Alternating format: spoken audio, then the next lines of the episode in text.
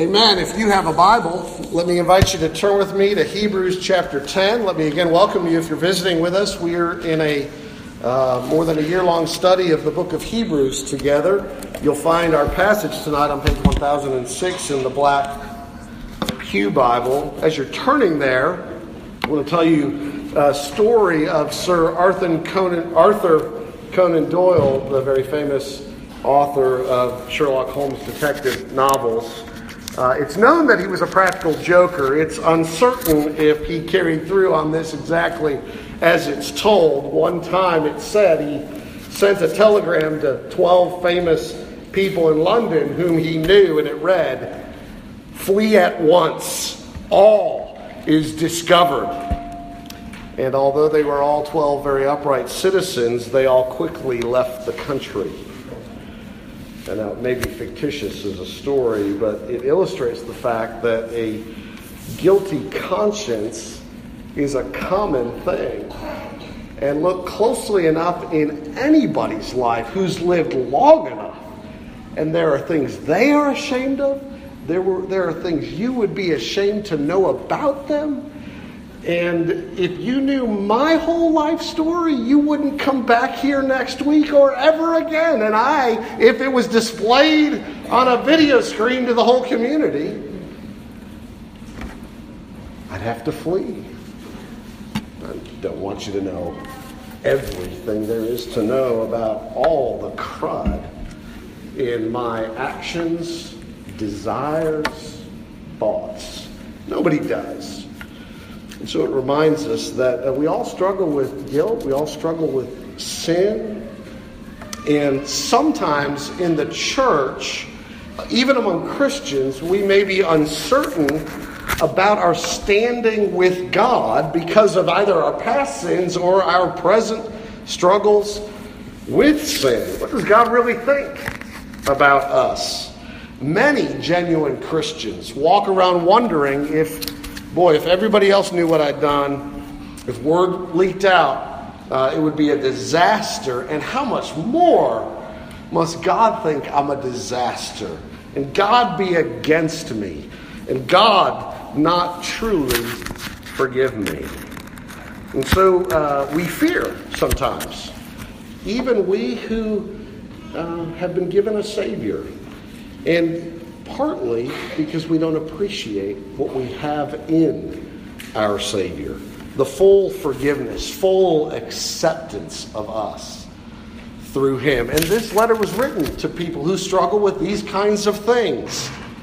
And it is written to teach Christians not that it's okay to sin, but that it is okay to acknowledge our sin and to need our Savior and to know that in Jesus God has taken away our sin and in Jesus, God accepts us in his presence. He welcomes us to himself. And that's, um, that's a wonderful, wonderful truth that we all need to have buried deep in our hearts. And uh, tonight in Hebrews chapter 10, uh, the author seeks to drive it home even more closely. And so let me invite you to pay attention to the reading of the scripture tonight, our study of it from Hebrews chapter 10. Tonight we'll be reading verses 1 through 10. This is the Word of God.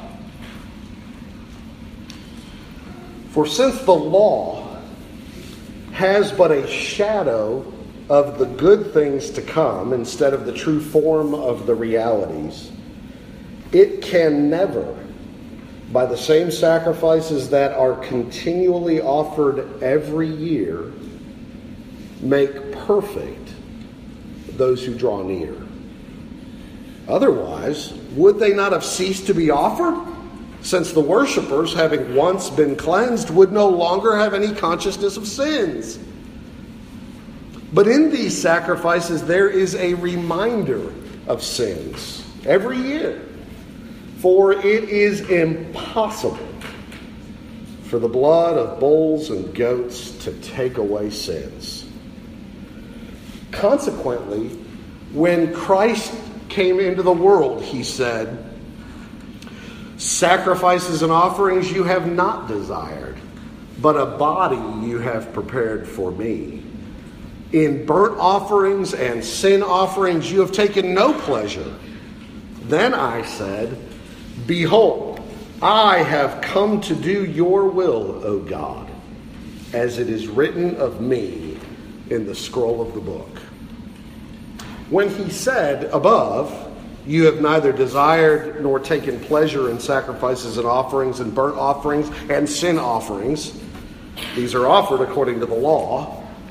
Then he added, Behold, I have come to do your will. He does away with the first in order to establish the second. And by that will, we have been sanctified through the offering of the body of Jesus Christ once for all. Amen. May God write this word on our hearts. Let's look to Him together in prayer.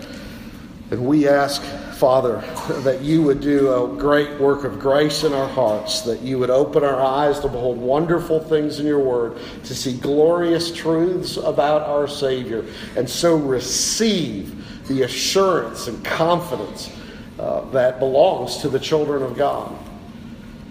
We ask in Jesus' name and for his glory. Amen. Well, the writer here wants us to ask what is effective for our forgiveness and for our acceptance with God. And he does so by looking at the question, or I want to look at it the three headings, but in the first paragraph, verses 1 through 4, he shows you the inadequacy of the old covenant substitutionary sacrifice of animals. Then in verses 5 through 7, he shows you the adequacy of Christ's obedience to the will of God, even unto death, on our behalf. And in verses 8 through 10, the benefits for all who believe. And so I want you to think about those three things. In the first place, in verses 1 through 4, the inadequacy of the old covenant substitutionary sacrifices of animals.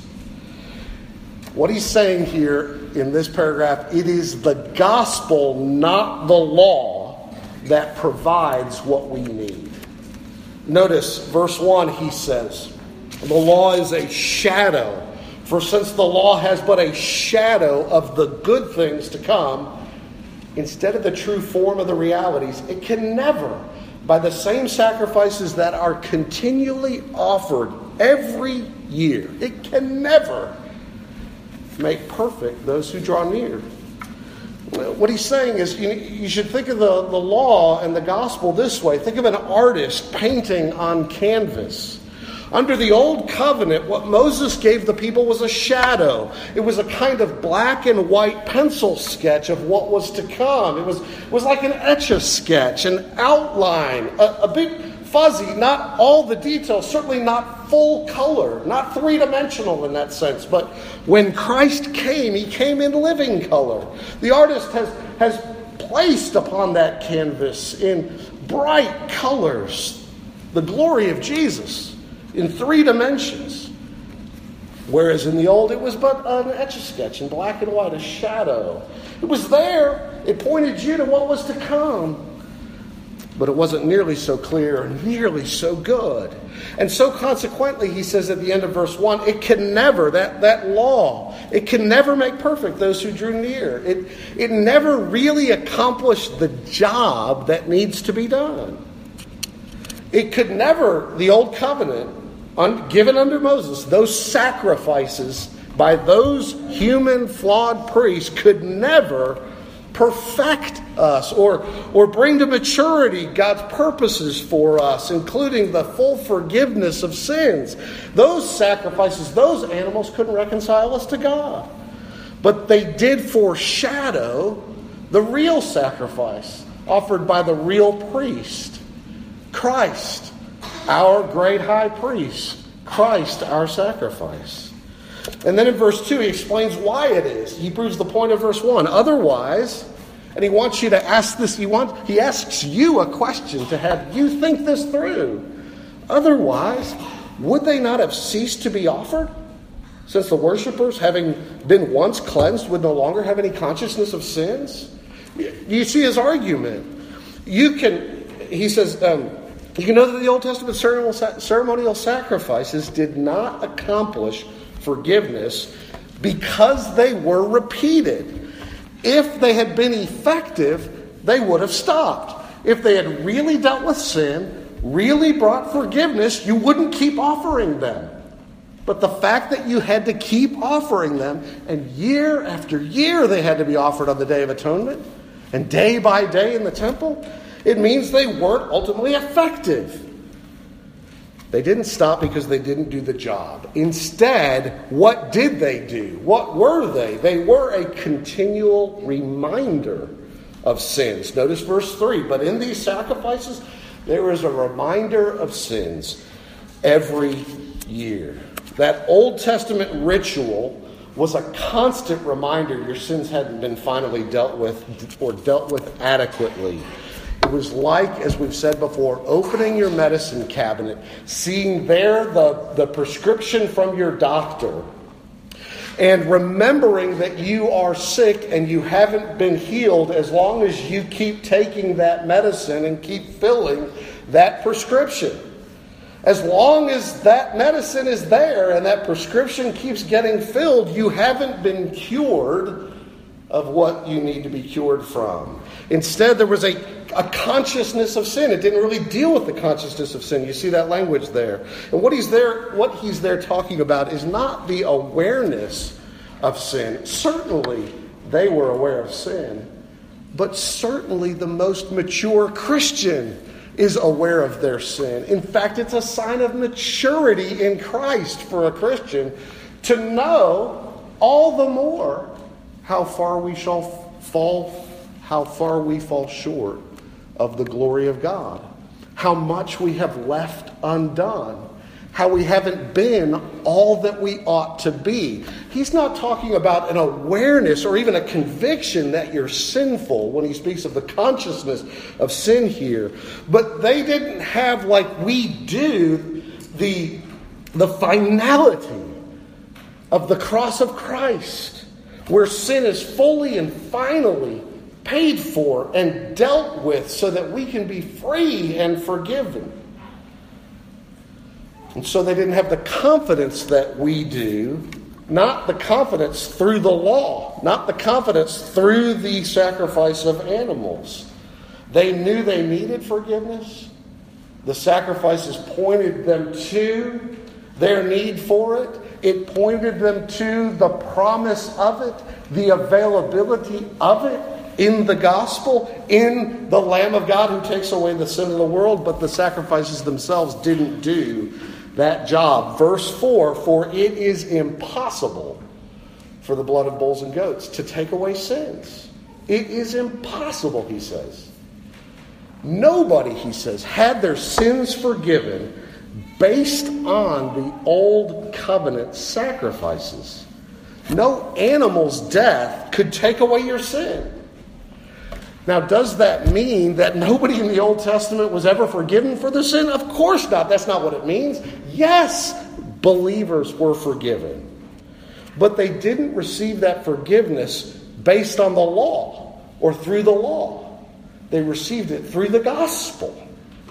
Not through animal sacrifices, but through the sacrifice of Christ. His death, as we learn in chapter 9, verse 15, redeemed them from the transgressions they committed under the old covenant. The death of Christ on the cross works forward to us and it worked backward to them. But no animal was adequate for that task. That's his first point. And of course, his point is therefore, don't leave Jesus and go back to that. There's nothing there for you outside of Christ. And so then, at verses 5 through 7, he points you to the adequacy of Christ's obedience to the will of God, even unto death. The adequacy of him for your salvation. He came to do something and offer something better than the blood of bulls and goats. Notice his language. Consequently, when Christ came into the world, he said, quoting here Psalm 40, Sacrifices and offerings you have not desired, but a body you have prepared for me. In burnt offerings and sin offerings you have taken no pleasure. Then I said, Behold, I have come to do your will, O God, as it is written of me in the scroll of the book.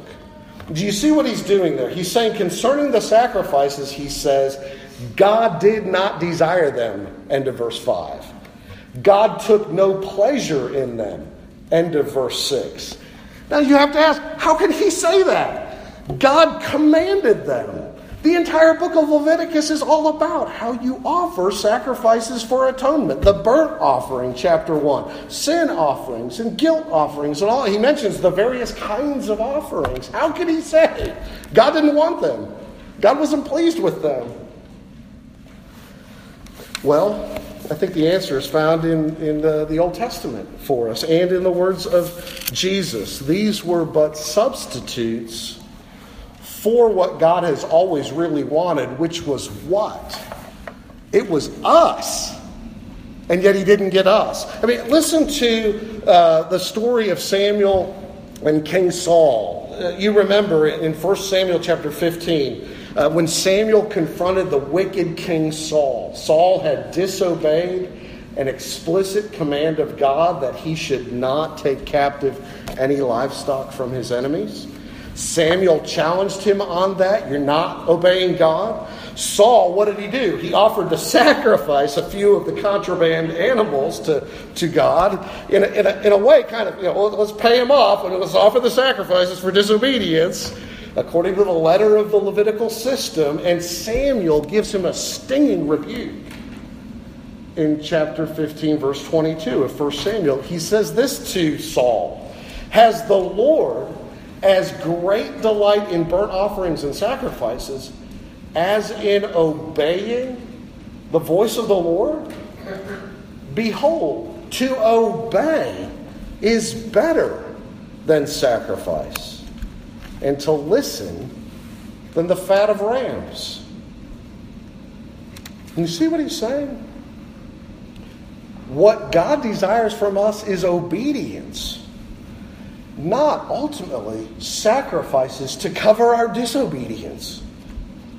Or consider the language of the prophets. And there are many places we could turn, but, but there's a famous one in Micah chapter 6. You'll hear the language you're familiar with probably at the end of it. Chapter 6, verses 6 through 8. With what shall I come before the Lord and bow myself before my God on high? Shall I come before him with burnt offerings, with calves a year old? Will the Lord be pleased with thousands of rams with ten thousands of rivers of oil. I, I, think that's a reference to the fat of the ram burning off. Shall I give my firstborn for my transgression, the fruit of my body for the sin of my soul? Verse 8 He has told you, O man, what is good. And what does the Lord require of you? But to do justice, and to love kindness, and to walk humbly with your God. Or consider Hosea 6, verse 6 For I desire steadfast love and not sacrifice, the knowledge of God rather than burnt offerings. Do you, hear the language? What God says is, I want you to have steadfast love. I want you to know me. I want you to walk with me. I want you to do justice. I want you to love mercy, love loving kindness and steadfast love, and to walk humbly with me. I want you, all of you, all for me. This is the same idea we get with Jesus. When Jesus teaches on the law in Mark chapter 12, he's being questioned by a lawyer about what's most important. And Jesus, you may remember, said that the most important is to love God and love your neighbor, in shorthand. And the scribe follows it up. And there's a discussion. The scribe says to him, Mark 12, verse 32, he says to him, You are right, teacher. And to love him with all the heart and with all the understanding and with all the strength and to love one neighbors as oneself is much more than all whole burnt offerings and sacrifices. And when Jesus saw that he answered wisely, he said to him, You are not far from the kingdom of God. Do you see why? Do you understand what God wants us to be saying and doing? Is, is saying, I will go where you want me to go. I will be what you want me to be. I will love what you want me to love. I will do what you want me to do. I will say what you want me to say. I will give what you want me to give. I will do that always and forever perfectly. I am wholly yours from the heart. He's always wanted you. And that is not too much to ask. It is his right as your creator. He made you, he owns you. To refuse him shows the height of ingratitude. And it is not too much to ask. He is your king, and he expects you to follow him. And when we refuse him, it is rebellion. And it is not too much to ask for Christians. Jesus is the husband of the bride. He loved you and gave himself for you. He laid out his life to refuse him. Like a bride refusing her husband is to scorn his love. It's not too much for him to ask that we be all in for him.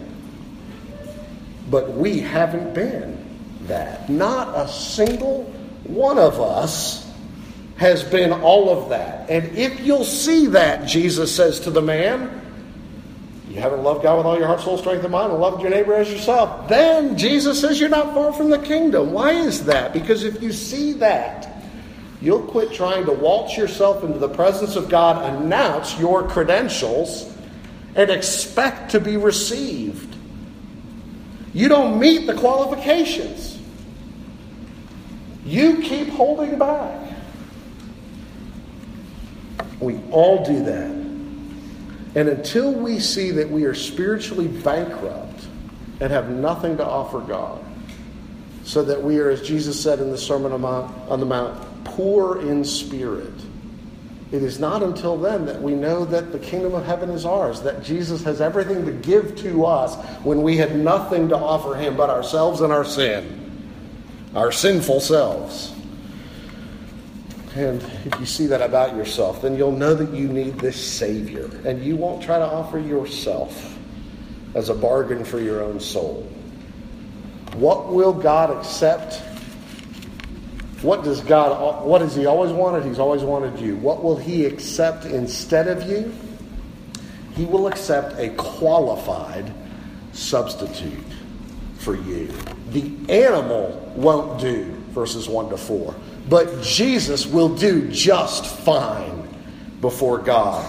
Uh, notice the language here, uh, picking up verses 5 through 7. He quotes Psalm 40.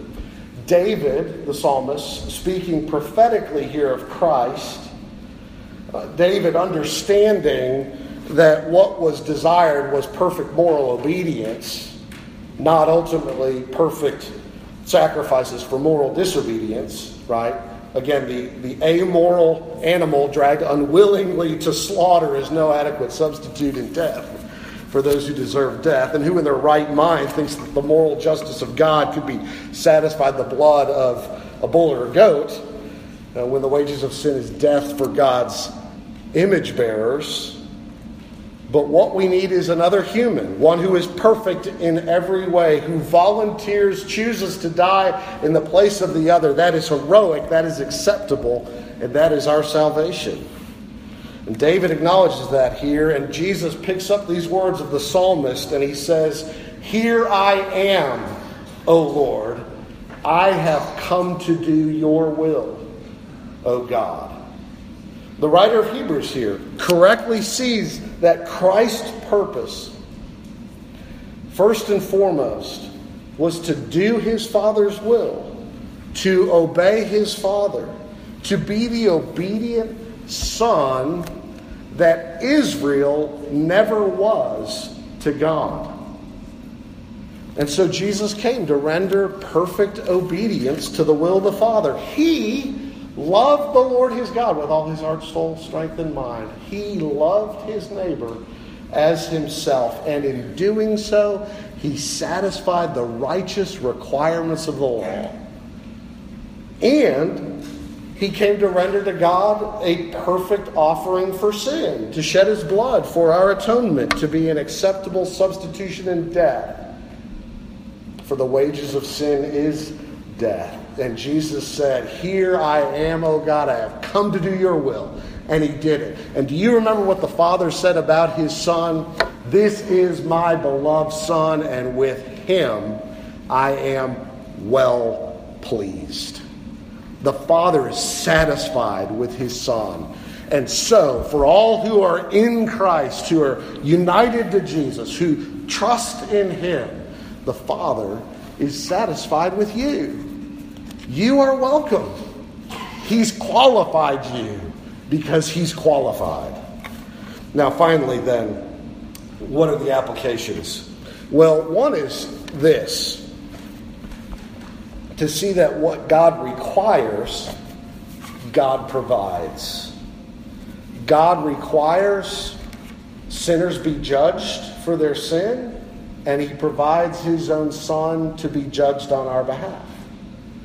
God requires perfect righteousness of life, and God provides His own Son to live a life of perfect righteousness on our behalf. The gospel is grace upon grace.